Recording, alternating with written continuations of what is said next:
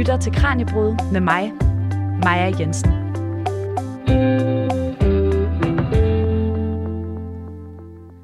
Om under en uge, der skal vi sætte vores kryds på stemmesedlen ved Folketingsvalget. Og i den anledning, der stiller vi i Kranjebrud skarp på de tre partier, som stiller op med en statsministerkandidat. Vi ser nærmere på deres historie og hvad der har formet de holdninger, som partierne går til valg på i dag. Vi har allerede været omkring det konservative Folkeparti og Socialdemokratiet, og i dag der skal det altså handle om Venstre. Hvordan udvidede Venstre deres vælgergruppe? Hvad har formet partiet gennem tiden? Og er Venstre stadig landmandens parti i dag? Det er nogle af de spørgsmål, jeg kommer til at stille i dagens program. Mit navn er Maja Jensen. Velkommen til Kranjebrud.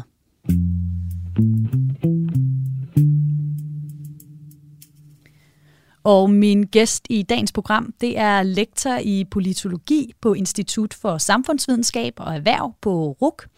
I sin forskning har han blandt andet beskæftiget sig med dansk politik herunder, Pari- par- herunder partiet Venstre. Flemming Jul Christiansen, velkommen. Tusind tak. Flemming, de næste knap 50 minutter, der skal vi altså forsøge at fortælle Venstres historie, eller i hvert fald udpluk af historien. Men skal vi ikke starte med begyndelsen? Hvornår opstod partiet Venstre? Måske skal vi starte med, hvornår det opstod, hvis man spørger Venstre selv. Hvis man spørger Venstre selv, så er partiet historie fra 1870.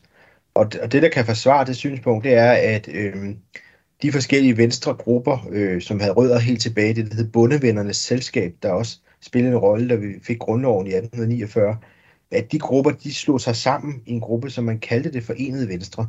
Så det vil sige, på det tidspunkt, så har man et parti, i hvert fald en kortere periode, som, som hedder det forenede venstre. Øhm, og i 1970, der fejrede partiet sit 100-års jubilæum, og, og det lå jo så også lige et år tidligere end Socialdemokratiet, der var fra 1871, så på den måde bliver Venstre i, i den måde regnet på det ældste parti. Øhm. Så der kan altså være nogle, øh, der er nogle overvejelser, der måske også er gået forud for at sige, at det netop var i 1870, at partiet startede. Jo, men altså, det er jo for det tidspunkt, man får også venstrenavnet etableret som, som, som noget fast, man forholder sig til. Øh, der var jo, som sagt, nogle forskellige grupperinger, man også i en eller anden forstand kan venstre inden, men, øh, men her er der jo altså en, en gruppering på rigsdagen, der, der, der selvstændigt kalder sig det forenede venstre, og som også får et program, øh, øh, i årene efter. Så, man, så hvis man ligesom siger, at der kan, et parti kan blive dannet på rigsdagen, så, så blev der dannet et parti i 1870 til det forenede venstre. Så er det så spørgsmål om, man kan sige, fordi der er sket mange brud øh, og, og samlinger igen øh, i en lang periode, øh, så kan man diskutere kontinuiteten i det. Altså, ja. øh, og det parti, der bliver etableret i 1910, der, der slet ret hedder Venstre, øh, det har i modsætning til det, der var fra 1870 frem til 1910, det har ikke oplevet øh, nye øh, sammenslutninger, så at sige. Der har godt nok været nogle splittelser, men der har ikke været nye sammenslutninger, så man kan sige, hvis man anlægger det som kriterium, så er der en, en ubrudt enhed fra 1910 og frem. Øh, så ud fra nogle andre kriterier kunne man faktisk godt sige 1910, men, øh, øh, og det, det driller jeg lidt med i den artikel, du henviste til, jeg har skrevet om Venstre, men altså, øh, men altså man kan godt forsvare sig i 1870, jeg siger ikke, man ikke kan det. Men øh, lidt afhængig af, hvad for nogle kriterier man, øh, man stiller op for, for, hvad det vil sige at, at have et, et øh, eller at være et parti. Altså det er måske nemmere at trække en lige linje fra 1910 til i dag, fordi der netop ikke er sket de her samlinger af partier efterfølgende. Ja, det synes jeg. Men, øh, ja, fordi øh, altså, i 1910 sker der en samling af tre venstre grupperinger. Øh, og for inden har der været en splittelse, øh, hvor det radikale venstre har trådt ud, og det, har jo også en kontinuitet, kan man sige. Øh, så, øh, og der, der havde været et, et stort brud øh, i 1894, øh, hvor man, altså den sådan hårde periode med Estrup og Højre, der jo slået ned på venstre, den blev afløst af sådan en lidt blidere periode, hvor man havde øh, fået det, det, man kaldte store forlig i 1894, og det var der nogen i Venstre, der var for, dem kalder man sådan det forhandlende venstre eller det moderate venstre, og de blev til en gruppering. Og så var der en anden gruppering, der hed Venstre Reformpartiet, som blev den største, som er imod forliget, og det er dem, der får magten i 1901, øh, hvor man får parlamentarisme, eller i hvert fald en parlamentarisme. Og, øh, øh, så altså, er der jo forskellige skandaler med Alberti-sagen og, og uenighed om forsvarspolitikken øh, øh, i slutningen af 1900'erne, øh, eller enerne, og så, øh, så ender det så med en sammenslutning af tre grupperinger i 1910, øh, som man så kalder Venstre, og de, de får et godt valg i 1910, de får lige nøjagtigt halvdelen af Folketingets medlemmer. Ja. Øh, og det parti har kontinuitet frem til nu. Ja, og hvis vi ser på, øh, på den politiske vision og mission, der var her efter øh, den her samling, som blev til Venstre i, i 1910, hvad var det så for en politik, Venstre stod for dengang? Altså, der, der sker jo selvfølgelig en udvikling, vil vi sige, det Venstre, der er i 1870, der er hovedpunktet, det er sådan at prøve at vende tilbage til junigrundloven, især med hensyn til at få øh, lige valgret, øh, dengang mest for mænd, men så efterhånden frem mod 1915 bliver det jo så også for kvinder. Man vil have lige valgret, man vil afskaffe privilegierne, der er knyttet til adel. Og det handler også meget om, hvordan jorden skal være fordelt, så det, det er, Venstre er jo også øh, på det her tidspunkt et udpræget parti for landbrugbefolkningen. Øh, så er man øh, også øh, på grund af landbrugets eksportinteresser meget for frihandel, det vil sige, man er imod 12, og det er også en af modsætningerne over til, til højre eller de konservative. Øh, Øh, og så går man ind for øh, sådan til sparsommelighed i, i den offentlige sektor, så at sige, eller staten skal, skal blive mindre. Øh, det har, hvor man var højre jo sådan set er statens parti. Det øh, øh var dengang, kan man sige, at, at der var en modsætning med venstre og højre også på det. Øh, og noget af det, der så splitter venstre internt, det er spørgsmålet om forsvaret og forsvarets størrelse. Øhm, øhm, og højre jo meget står for, at man skal forsvare København, øh, hvor venstre vil vil have et landbaseret forsvar, og så er der også hele spørgsmålet om forsvarets størrelse, øh, hvor der er nogle kredse, dem der senere bliver til radikale venstre, der, der øh, ønsker det begrænset, og nogle andre, der, der, der mener, at der bør være et forsvar. Og det, det, det spiller også over i en uenighed om, om det nationale over for øh, det internationale, det europæiske, hvor man siger, der er sådan en europæisk fløj, og det er så igen den, der bliver til det radikale venstre, kan man sige. Øhm, og, og nogle af de der splittelser, de viser sig jo så der op mod 1910 også. Altså der er jo der på Venstre kommet en regering. Man kan sige, at en af Venstres første storhedstider er det, at det første årti i det 20. århundrede, hvor man kommer i regeringen i 1901. Øh, men, men det holder faktisk kun et årti. Jeg tror egentlig, man ville have spået, at, at nu efter så mange år, det var jo 70, 30 år, man havde ventet på at få magten, at så kom der en storhedstid. Men det varede altså så kun øh, et årti. Ja, og du siger, det var et utroligt, øh, det var et meget populært parti øh, på det her tidspunkt i starten af, af 1900-tallet. Kan man overhovedet tale om en kernevælger, når de har fået øh, så meget, altså så høj procentdel af stemmerne?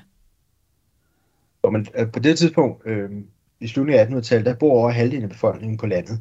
Øh, øh, så, og det er et parti, der appellerer til, til øh, mellemstanden på landet. Det er meget sådan gårdejerstanden, øh, der kommer til at støtte Venstre.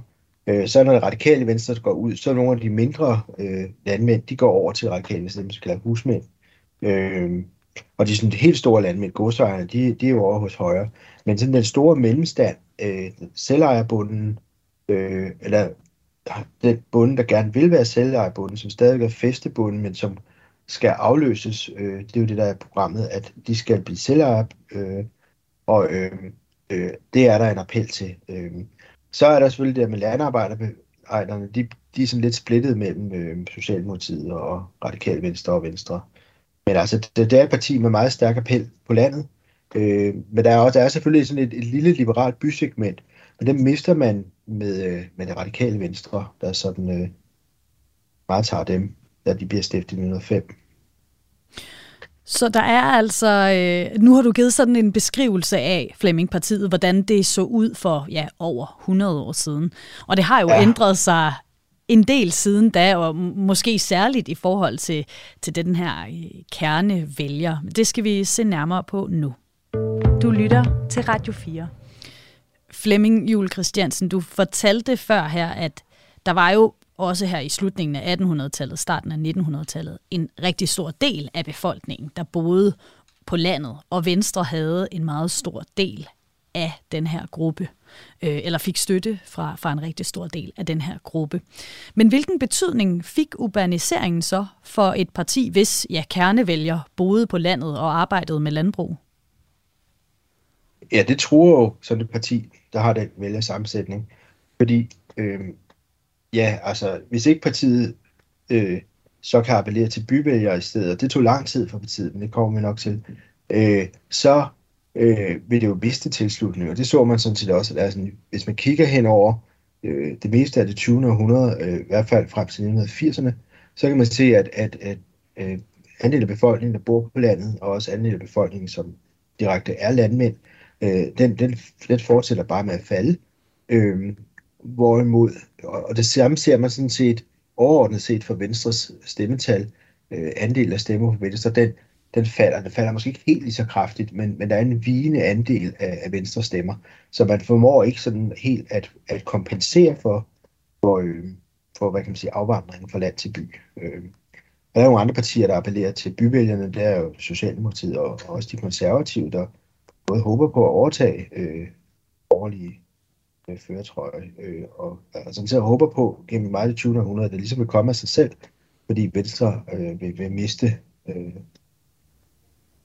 vælgere på grund af den udvikling. Ja. Hvornår, hvornår begynder partiet så at forsøge at skaffe nye vælgergrupper? Hvornår går det op for dem? Vi bliver simpelthen nødt til at gøre noget her, for ellers så har vi næsten ikke øh, nogen vælgere tilbage på et eller andet tidspunkt. Ja, jeg tror, der er, altså, der indimellem får Venstre et par gode valg. Altså, der er sådan et, øh, et, et godt valg i 1947 på øh, spørgsmålet om øh, Sydslesvig, selvom det så faktisk vælter den venstre regering, som sidder. Øh, men ellers så, så begynder der at komme en erkendelse af det i 1960'erne, øh, hvor øh, man begynder at professionalisere på linje med andre partier, sådan i forhold til kommunikation. Jeg også prøver at få nogle øh, lidt flere akademikere ind i partiets ledelse, øh, og øh, for os at arbejde lidt med udformningen af partiorganisationen. Der sker nogle ændringer i 1960'erne. Øhm, og man skifter også navn, sådan set. Det før hed Blok Venstre, og så kommer det til at Venstre Danmarks Liberale Parti. Øh, og det er sådan lidt op og ned, hvor meget man bruger den efterhængende titel, men den har partiet stadigvæk. Øh, men altså, øh, så kommer der sådan en anden fase af det i 1980'erne, fordi i og for sig, så kan man diskutere, hvor godt det virker. Venstre får endnu et godt valg i 1975, hvor de på et valg går fra 22 til 42.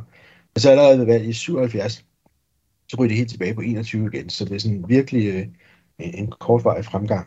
Er det fordi, det er specifikke sager, som de så vinder, øh, vinder valg, valg på, ja, siden altså at de kan opleve 75, så stort et fald? Der havde siddet en venstreregering fra øh, jordskredsvalget i december 1973, og så øh, den sad så frem til, der var valg igen i januar 1975, øh, under ledelse af Paul Hartling, som var venstre statsminister. Og han, øh, altså han ja, han får et rigtig godt valg. Der er sådan en statsministereffekt, der er sådan usikre tider, og han er gået til valg på en, på en plan, som Folketinget ikke vil støtte, øh, og der, ja, der får han øh, stor gevinst ud af. Øh.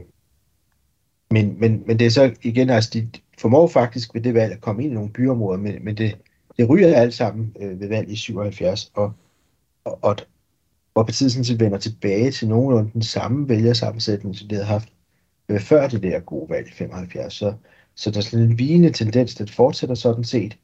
Øhm, og så er det så nogle af, det, det er jo sådan Hans Morten, der har skrevet øh, i sådan en lille bog, der hedder øh, Tid til forandring øh, om Venstres historie. Journalisten Hans Mortensen. Øh, han har sådan set formået at afdække ret godt nogle af de processer, der var i 1980'erne. Men jeg har også selv haft mulighed for at tale med, øh, med nogle øh, folk, der var med dengang. Øh, øh, noget af det ligger en del år tilbage. Men, men, men noget af det viser, at man, man, man gjorde nogle ting i 1980'erne. Der blev man meget opmærksom på, at, øh, at partiets vælgere var, blev både ældre end befolkningen som helhed, og øh, mere landbrugbaseret. Øh, og, øh, og så fordi det var, man havde lavet sådan en survey, som, øh, som var samtidig med nogle, nogle sådan mere kommersielle spørgsmål. Og derfor så kunne man ud fra den samme survey simpelthen se, at venstrevælgerne, de, øh, det er jo en anekdote, jeg har fra Hans Mortensen, øh, øh, hans bog, at de drak mere kirsebærvin end befolkningen som helhed. Øh, det er jo sådan en indikator på, at, at øh, man var ved at gå lidt bag dansen. Øh, og det, det blev man meget bekymret for. Og, og så, så tænkte man, nu, nu må der noget mere til. Altså man har jo fået Uffe Ellemann Jensen som formand i 1984. Der har været et kampvalg. Øh, han var jo tidligere tv-journalist øh, fra TV-avisen, som dengang som var meget eksponeret. Øh, og godt skåret for tungebåndet, øh, selvfølgelig far til den nuværende leder. Øh, og han var, han var, var stillet op mod Ivar Hansen, som var øh, gårdejer fra, fra øh, Ribeegnen, Ja, øh, det er en mere sådan traditionel øh, venstre-type. Øh.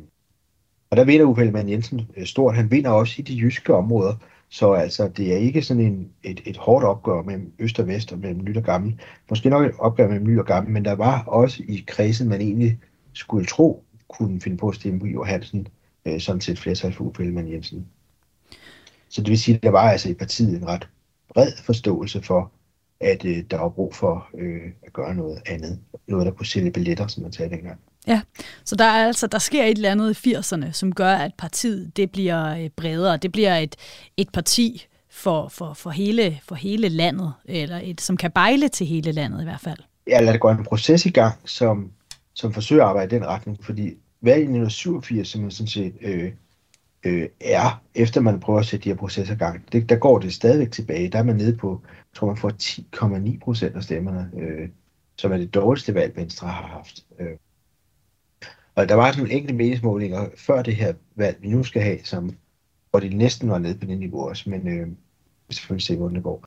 Øh, hvad hedder det? Øh, så kan man sige, men i og for sig fremgangen, Øh, hvis man siger, Venstre skulle begynde at høste noget fremgang som følge af forandringer, altså det kommer omkring øh, fra valget i 1990 og frem efter. Altså valget fra 1990 frem til 2001, det er valg, hvor der er fremgang næsten hver gang. Øh. Mm.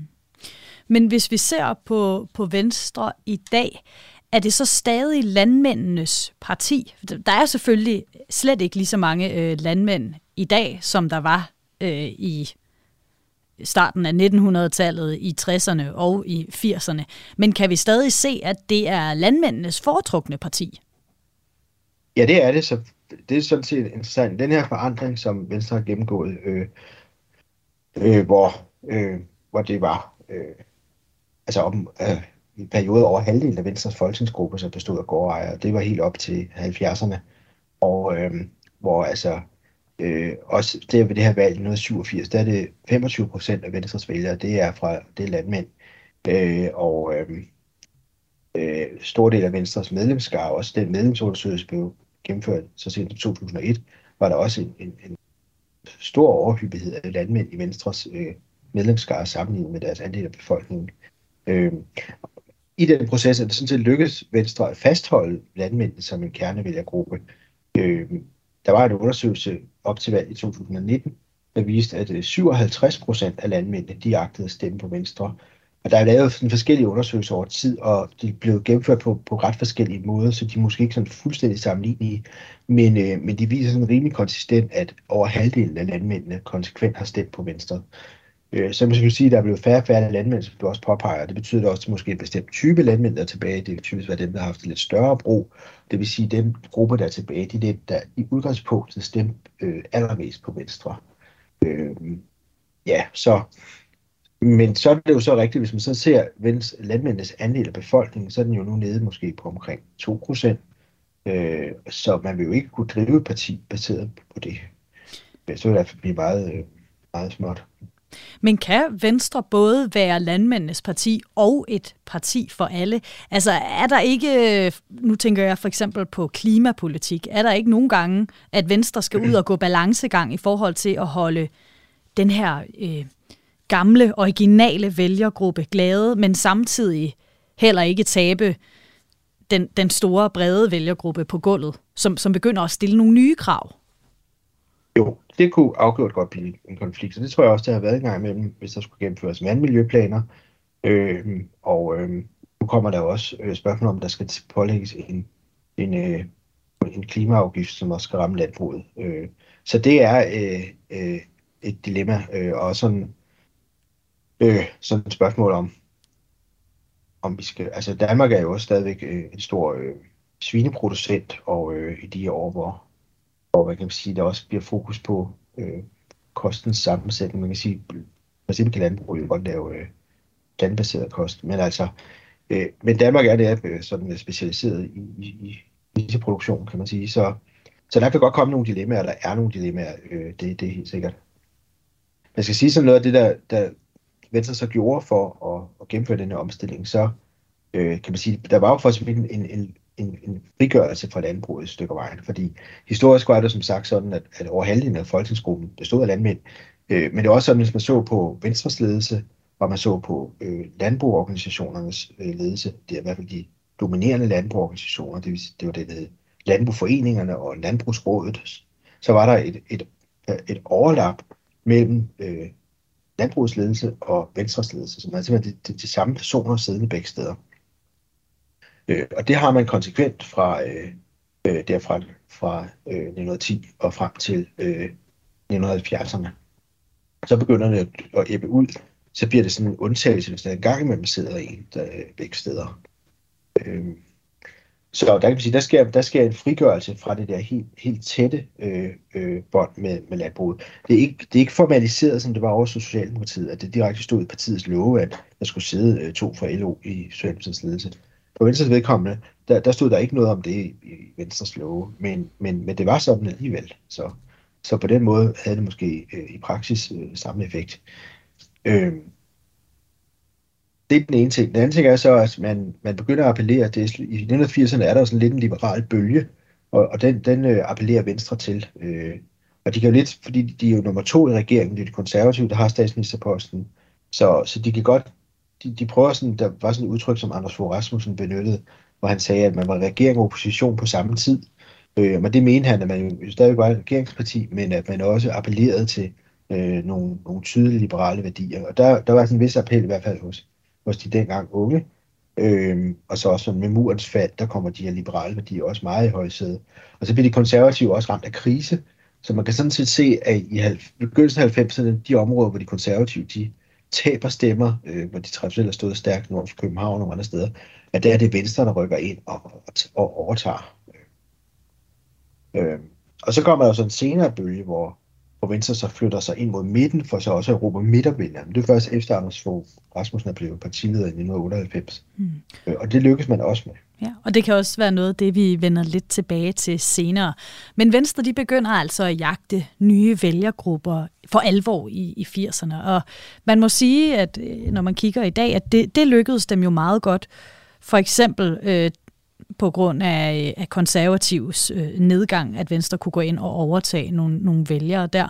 Men hvad har ellers formet partiet gennem tiden? Det er det, det skal handle om nu. Du lytter til Radio 4. Og det er Kranjebrud, vi er i gang med. Og jeg har besøg af, eller min gæst i dag er Flemming Jul Christiansen, der er politolog. Og øh, det er min gæst, fordi vi ser nærmere på partiet Venstre. Og Flemming, man hører tit om, når man taler om partier, at der er interne strømninger eller fløje i partierne. Er det også noget, man har kunne se, når man ser på, på Venstre igennem tiden? Ja, øh, øh, det har der været, og øh, nogle gange har det jo handlet om øh, nogle andre spørgsmål, end det ligesom var den hårde kerne i, i det fordelingspolitiske. Øh, fordi man kan sige, Venstre har jo typisk været præget af sådan en liberalisme, øh, og, også, øh, og så også i lang periode, altså det her, øh, at man reelt repræsenterede nogle interesser. Det fik jo betydning for, at man gik ind for den europæiske union. Øh. Men der, hvor der nogle gange kan opstå splittelse, det har været sådan på, altså historisk, som vi tog helt tilbage, så var det der spørgsmål om forsvarets størrelse. Øh, og så er der også spørgsmål om det der med, hvor national og international man skulle være. Øh, altså det der jeg sagde, at man fik et godt valg på spørgsmålet om Sydslesvig 1947. Det er jo sådan en udbredt national appel. Men senere så ønsker man jo øh, at være med i EF, som senere bliver til EU. Og øh, det handler jo om, at man, øh, ja, man faktisk er nogle, også der er nogle landbrugsinteresser øh, i frihandel. Øh, og det, det vil sige, at der er sådan et skisme mellem det, det internationale og det nationale. Og det, det mener jeg sådan set, at man, man stadigvæk godt kan se, altså når Inger Støjberg har brugt ud af et andet nyt parti, øh, som selvfølgelig i vist omfang også overtager Dansk Folkeparti, så har hun jo også skiftet holdning til, til den europæiske union. Øh, og man kan også sige sådan de der spørgsmål om, om indvandring, øh, der øh, kan man sige, der, der har der jo været, øh, man har jo ligesom appelleret til en stram indvandringspolitik, vel også for at kunne øh, Europa vælger på, på det spørgsmål. Men man kan sige, en, en traditionel tolkning af liberalismen kunne jo godt lægge op til at gå i den modsatte retning, altså faktisk mere lempelig indvandrerpolitik. Og det vil man godt kunne finde folk i Venstre, der, der argumenterer for, for eksempel Janne Jørgensen, der, der sidder i Venstres gruppe, han, han vil formentlig være, nu skal jeg ikke skyde ham, Men altså, man kan sige, at der, der, vil være, der vil være en fløj i Venstre, der, der typisk vil være blødere indstillet øh, i nogle af de her spørgsmål. Øhm, og man ser det jo også, hvad kan man sige, at Venstre er for arbejdskraftindvandring, og det vil øh, øh, partier længere ude på fløjen være mere skeptiske overfor. Men det, det tror jeg sikkert har bred tilslutning i Venstre, det med, med støtten til arbejdskraftindvandring. Ja, så der kan også være sådan, hvor, hvor pragmatisk skal man være i forhold til liberale principper. Øh, det er jo det her med, om, om, om velfærdsstaten, øh, oprindeligt vil man jo begrænse velfærdsstaten og, og tøjle staten. Det er jo sådan lidt oprindeligt venstre synspunkt, helt tilbage, øh, også historisk. Og der kan man sige, at med den forandring, som Anders Fogh Rasmussen han sætter i værk, efter han bliver leder i 98, hvor man forsøger at appellere til midtervælgerne, så vil man i stedet reformere velfærdsstaten, så den fungerer efter mere liberale principper, så man sige, det er stadigvæk det offentlige i, i den optik, der skal betale for nogle forskellige velfærdsydelser, men man vil skabe mere øh, frit valg mellem forskellige muligheder, så, så borgerne selv kan vælge, hvilken ydelse de gerne vil have. Det er sådan en ting. Og, og man vil også gerne have private aktører ind og være med til at udbyde nogle af de ydelser, som det offentlige stadig betaler for. Så det var altså nogle reformer, man har prøvet at gennemføre. Man også prøvet sådan at effektivisere den offentlige sektor. Så Lars Løkke Rasmussen, er nu venstreledet, sagde, at den offentlige sektor skal køre længere på literen, tror jeg, han kaldte det. Så det er sådan nogle øh, forsøg på, som på, jo på den ene side er, har taget elementer ind af sådan Venstres klassiske idé om, at om sparsommelighed i den offentlige sektor, men, men, men uden at nu ville decideret øh, afmonteret velfærdsstaten. For den, der var det sådan en analyse af, at den var simpelthen for populær hos vælgerne til, at man kunne vinde et valg på at ville reducere den. Hvornår er det, de begynder at have den her holdning til velfærdsstaten? Fordi tidligere har, det jo, har de jo ikke øh, ønsket øh, mere og mere velfærd, hvis vi går tilbage i tiden. Altså, hvornår er det, at Venstre de siger, okay, men så er det effektivisering af velfærdsstaten, som du siger? Ja, det slår meget igennem, efter Anders Fogh Rasmussen blev partileder i 1998. Øh, som jeg siger, valget i 1998 måske det sidste forsøg på at vinde et, et valg på en mere traditionel øh, øh, nedskæringspolitik med lavere skatter og mindre offentlig sektor. Hmm. Men nu har du, øh, du har nævnt både øh, Uffe, Ellemann Jensen, Uffe Ellemann Jensen, og du har nævnt øh, Anders Fogh Rasmussen. Og øh, Uffe Ellemann Jensen, han var formand indtil 98, og så overtog Anders Fogh Rasmussen og blev så statsminister i 2001. Altså, hvad er forskellen på de to formænd? Hvilken retning, du siger, at Anders Fogh Rasmussen, han øh, trækker partiet længere ind mod midten, da han, bliver, da han bliver formand og da han bliver statsminister. Men hvad er forskellen på de tos de to formænds versioner af Venstre, hvis vi kan sige det på den måde? Man kan sige, de er jo begge to ledere i en periode. De var jo formand og næstformand under Uffe Ellemann Jensen, så Øh, og der tog Anders Fogh Rasmussen meget sådan af det organisatoriske internt. Og der var han, Anders Fogh Rasmussen var meget ideologisk på det tidspunkt. Han skriver en bog om minimalstaten, der jo sådan set er, øh, at, at minimalstaten det, det er et udtryk, der kommer fra øh, en amerikansk politisk tænker, der hedder Robert Nozick, øh, som var sådan meget libertariansk, øh, gik ind på en, på en stat, man nogle gange kalder sådan en natvægterstat, som er sådan en, en, en, en, en gammel forestilling i liberalismen. Øh, og der var Anders Fogh Rasmussens ideologiske tanker helt over i den retning. Så der så bliver leder, så slår han sådan set fuldstændig om og, og, og trækker i stedet partiet ind mod midten.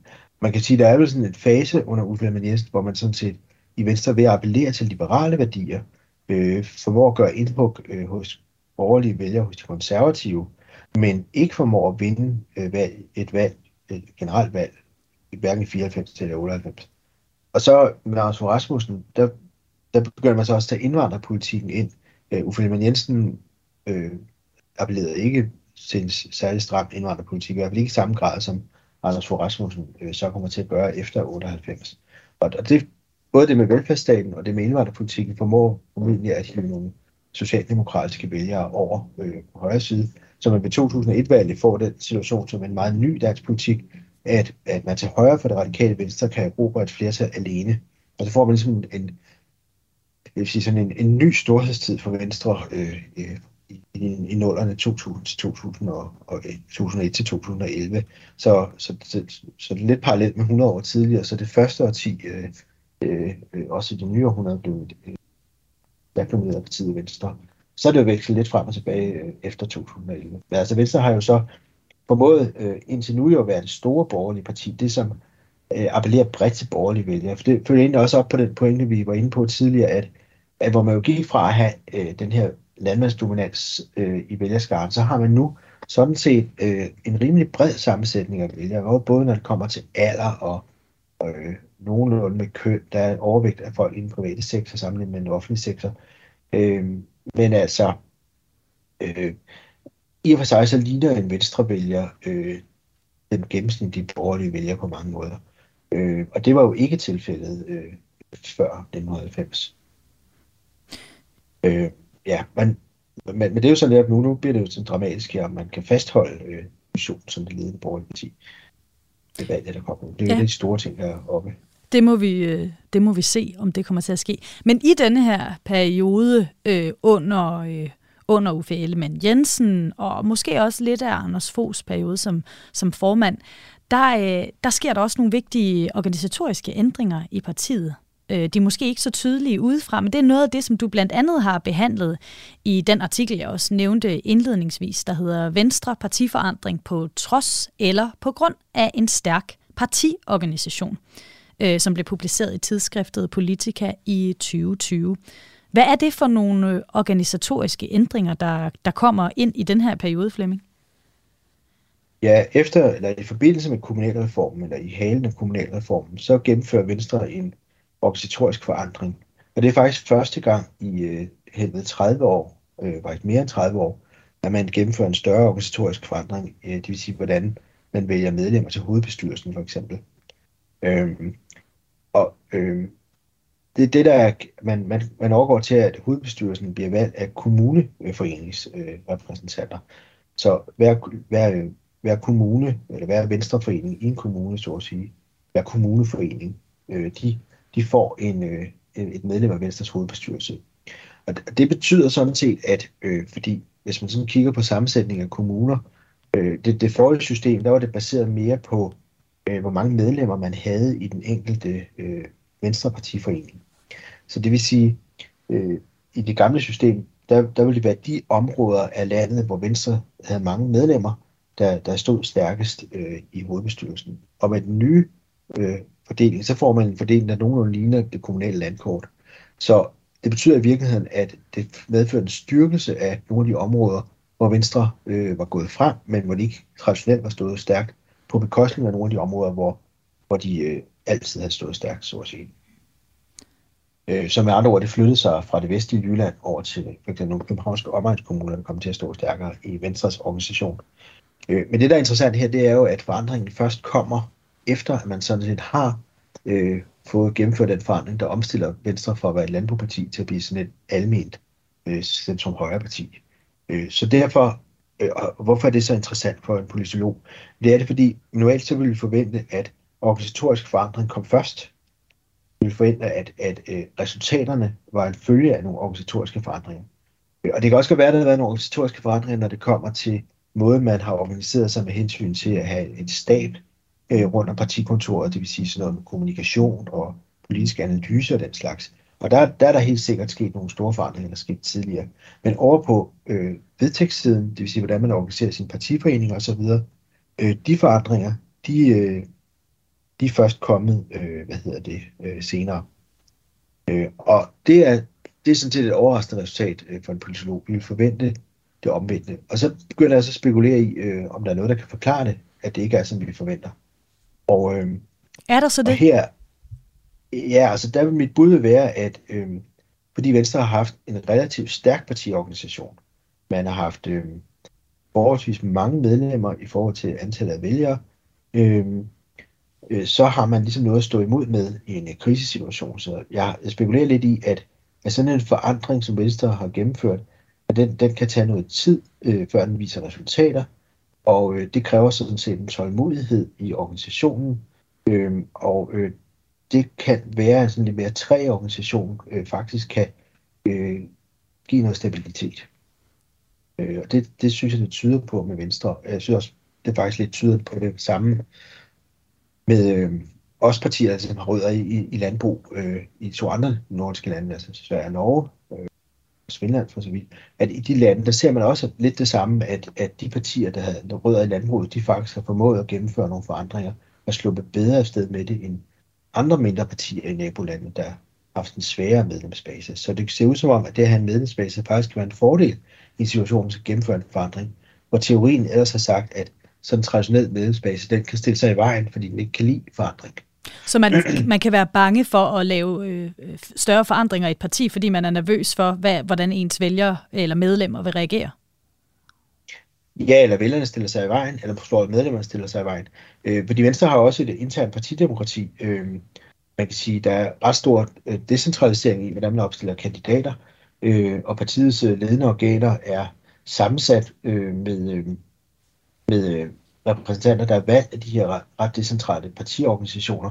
Øh, så man kan sige, at Venstres partidemokrati øh, er, er ret udbredt og også ret intakt. Øh, øh, man kan sige, at nogle af de her nye partier, der popper op, han har sagt, der, der er partidemokratiet ikke lige så veletableret, men, men det er det i Venstre. Øh, og også selvfølgelig historiske rødder, som til punkt sådan set anderledes end, end, end over hos makkerne de konservative, som har sådan lidt mere traditionel topstyring.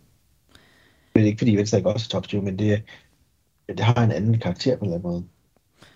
Flemming, inden vi, vi hopper videre tæt på nutiden, eller i hvert fald til 2019, så vil jeg høre, er der andre øh, særlige personer eller begivenheder, som har haft betydning for partiets popularitet øh, eller øh, politik gennem tiden, som vi skal nå at, at have med, inden vi går videre? Altså de ydre, der har vi jo peget på de to vigtigste, som er Uffe Ellemann Jensen og Anders Fogh Rasmussen. Anders Fogh Rasmussen, der er jo sådan set, altså Uffe Ellemann Jensen, der jo, som jeg antyder, var journalist af baggrund, øh, og så læste økonomi på universitetet. Øh, og Anders Fogh Rasmussen, der så også har læst økonomi på universitetet, men som har sådan en mere traditionel venstre baggrund, som, som søn af en øh, jysk gårdejer. Øh, men jeg kan sige, på de indre linjer, øh, så nogle af de større organisatoriske forandringer, der sker fra 80'erne frem, der er det jo øh, partiets øh, sekretær, øh, Claus Horst Frederiksen, som jo senere bliver politiker, øh, og lige træder ud i Folketinget øh, i forbindelse med det valg, vi skal have nu. Øh, han er en vigtig figur der. Han, han er øh, øh, på de indre linjer øh, præget nogle af de forandringer, der er sket. Ja. Men øh, nu er vi altså efterhånden nået op til, til nutiden, eller tæt på i hvert fald. Fordi i den sidste del af dagens program, der skal vi se nærmere på formandsskiftet i 2019, men også hvordan Venstre ser ud nu, meget kort før folketingsvalget.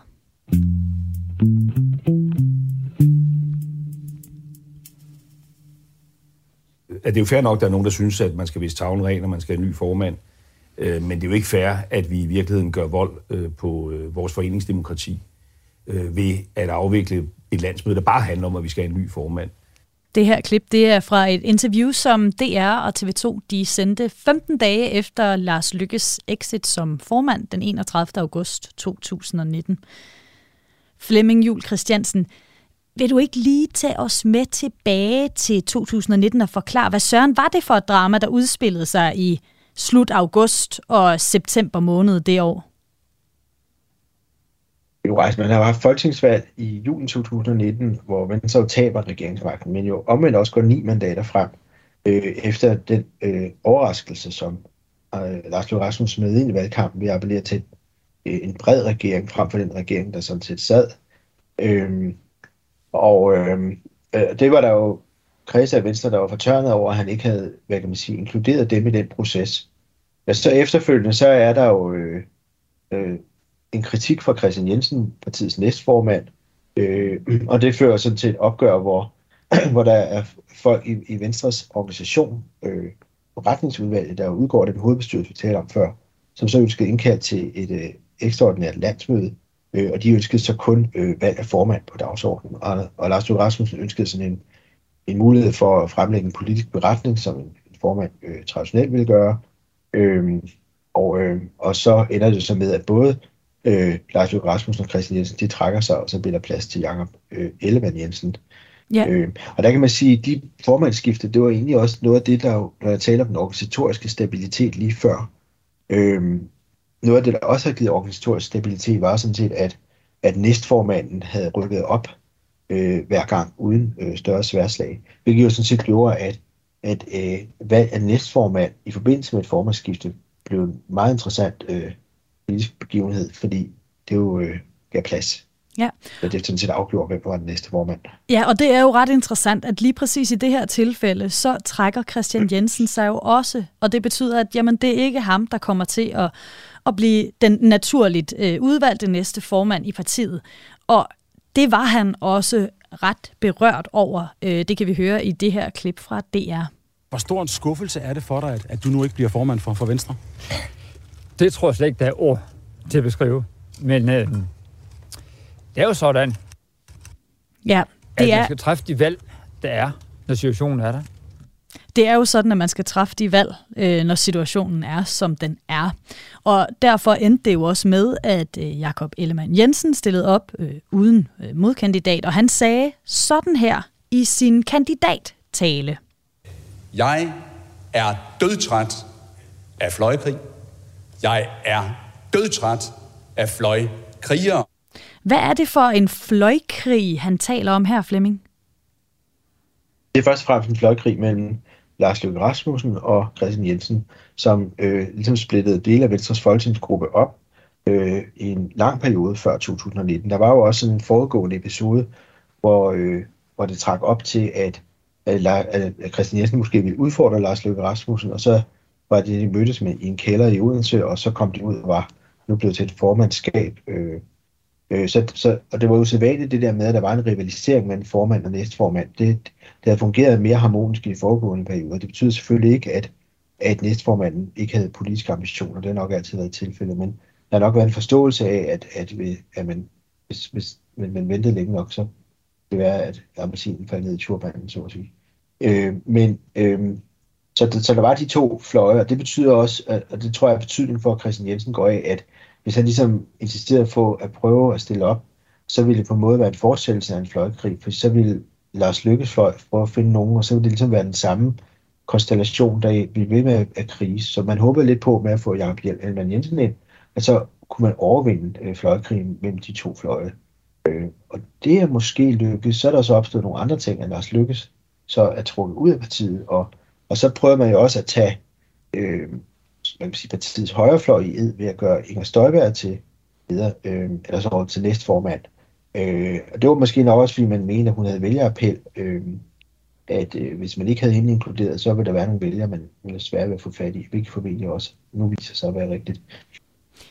Ja, altså man sige, konstellationen med Jakob Elvand Jensen og Inger Støjberg viser sig heller ikke at være stærk, så nu har man så i stedet fået øh, øh, Stefanie Lose fra øh, Region øh, Sydjylland, leder af Region Sydjylland, som næstformand. Det vil sige, at nu har man en næstformand, som politisk set ikke er øh, en betydelig skikkelse i partiet. Øh, øh, det, det, er, det er længe siden, man har haft det. Ja. Ellers har der været en stærk næstformand i Venstre. Der er jo nogen, der lidt vidt har sagt, at Venstre var det eneste parti, hvor, hvor alle vidste, hvem også var partiets næstformand. Og det er måske ikke helt tilfældet længere nu. Nej, det, det tror jeg heller ikke, Stefan Lose lægger skjul på, at, at nu er det en anden øh, situation. Ja, men er der kommet ro på tropperne siden 2019, Flemming? Altså, det, det kan jo være svært fuldstændig at vide, uden at, at der på nogle punkter, der er journalister jo bedre insider viden om, hvad der foregår. Og der, i alle partier vil der altid være rivaliseringer. Men jeg synes sådan set, at, at det, altså, man, det ser ud som om, at, at, øh, at det, der så er tilbage efter de to udbrud, både til højre og til venstre, at, at der er der sådan nogenlunde samling om nogle ting.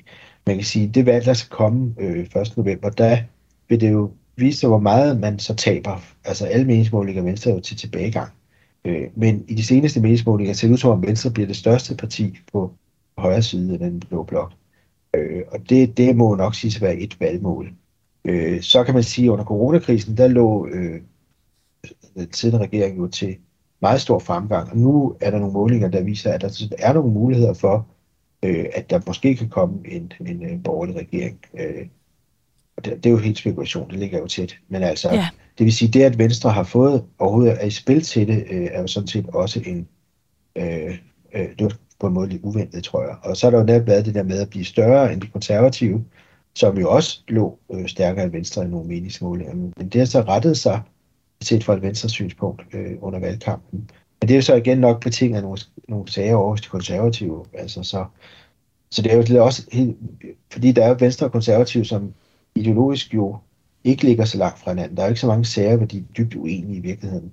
Øh, men der er en forskellig historie, som vi også har ridset op. Øh, og så er der en rivalisering om at være, være det største øh, centrum højre parti. Det har Venstre siddet solidt på i rigtig lang tid. Og nu er de udfordret, øh, og, valget er heller ikke afholdt endnu. Men altså, så det er sådan et, et delmål, vil jeg sige, for Venstre, at forblive størst øh, centrum højre side. Ja, jeg har et, et aller sidste klip, jeg gerne vil spille for dig, Flemming, og det er fra Venstres landsmøde i november 2019. Øh, det er Lars Lykke, der er på talerstolen, og det er jo altså et par måneder inden han så forlod partiet. Og han siger sådan her. Og ikke mindst jo tak øh, for de pæne ord fra Venstres øh, formand, Jakob Ellemann Jensen, som jeg af hele mit hjerte håber bliver den næste, der indtager statsministeriet. Det er jo ikke nødvendigvis sådan, han har det længere. Og nu har vi talt lidt om, at Venstre jo trods alt håber på at blive det største øh, parti øh, på, på, på højre side af midten her øh, til, til valget. Men er det her et godt tidspunkt for, for Venstre at gå til folketingsvalg? Ligger det godt for dem, tror du? Altså partiet har jo ligget til tilbagegang i meningsmålingerne i lang tid. Øh, både på grund af de her afskaltninger, og, øh, og så også fordi, man kan sige, det som nye formand måske har svært ved forgænger, det er at være sådan et, øh, en form, der appellerer virkelig bredt til, til, til, til alle borgerlige vælgere. Øh, Øhm, så på den måde kan man sige, at uanset hvornår valget var kommet, kunne det blive svært. Øh, så nu har vi kun de, de sådan forløbige meningsmål at bygge på, så er valgkampen jo indtil nu øh, set ud som, at, at mest på grund af den konservative tilbagegang, fået Venstre til at, at ligge pænt øh, i forhold til at blive det største borgerlige parti. De kan selvfølgelig blive udfordret af Lykke selv. Øh, og altså nu Lykke selvfølgelig leder af sit eget parti, så er kan jo godt være, at han, øh, han har jo ved, at han måske godt alligevel vil være statsminister, så kan man jo ikke blive det, kan man sige. Men øh, øh, ja, altså, men, men noget, der også er det kendetegnet der, det er, at Løkke Rasmussen, da han gik af, øh, også ligesom sagde, at de ekstra vælgere, han havde skaffet, eller selv mente, han havde skaffet i valgkampen 2019, at det var flere vælgere, end, end der var medlemmer af Venstre, og det var medlemmer af Venstre, der havde øh, ligesom, ligesom skubbet ham øh, væk. Altså jo dog ikke et åbent valg, men altså, hvor man indkaldte til det her ekstraordinære landsmøde, og, øh, eller ville indkalde til det. Øh, så det, vi havde på en måde sat spørgsmålstegn ved, det var, om partiorganisationen øh, skal betyde så meget for et moderne parti, øh, som det så stadig gjorde for Venstre. Det vil sige, et af de spørgsmål, som jo også var afgørende for min artikel der, øh, hvor han sådan siger, at, at øh, Venstremedlemmerne, de er egentlig ikke repræsentative for venstrevælgerne længere, og øh, derfor så bør de ikke have så stor en indflydelse. Øh. Og det kan man sige, den tankegang har jo på en måde fuldt op ved at danne sit eget parti, hvor, øh, altså, hvor der jo ikke er sådan en, en, en super etableret organisation endnu. Det kommer der selvfølgelig nok hen ad vejen, men altså, Øh, hvor Venstre selvfølgelig har en meget etableret organisation. Og det, det, det vil jeg jo stadig, hvis jeg skal, ligesom skal tage argumentet i min artikel alvorligt, mene, at øh, Venstre som set stadig udgangspunktet har en forholdsvis intakt organisation, som, som vil kunne hjælpe med stykkevejen. Men omvendt er den jo ikke nær så stærk, som den var historisk. De har også mistet mange medlemmer. Øh, så, så de har ikke lige så meget faldt tilbage på, som de havde historisk. Men Venstre er måske et af partier, der ville være bedst rustet til at skulle være i opposition i lang tid, hvis det var det, man for, øh, hvis argumentet i min artikel holder. Men øh, vi må altså vente og se, hvad, hvad fremtiden den bringer. Først og fremmest 1. november, men selvfølgelig også øh, efter det. Flemming, tiden den er ved at øh, løbe ud, så jeg vil sige mange tusind tak, fordi du havde lyst til at tage mig og lytterne med igennem øh, Venstres historie i dag. Ja, det var øh, spændende at være med til at, også spændende at kunne fortælle om, om øh, hvad kan man sige, nogle vinkler også ud fra sådan et politologisk synspunkt, øh, for at få det sat i perspektiv.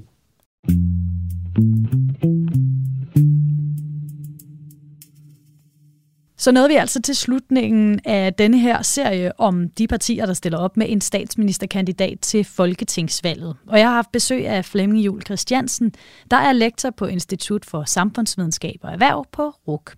Og han har fortalt om Venstre, og du kan jo så høre Kranjebryd om henholdsvis det konservative Folkeparti og Socialdemokratiet som podcast, for eksempel på Radio 4's app, som du kan downloade i Google Play eller App Store. Mit navn er Maja Jensen. Tak fordi du lyttede med. Programmet er produceret af Videnslyd for Radio 4.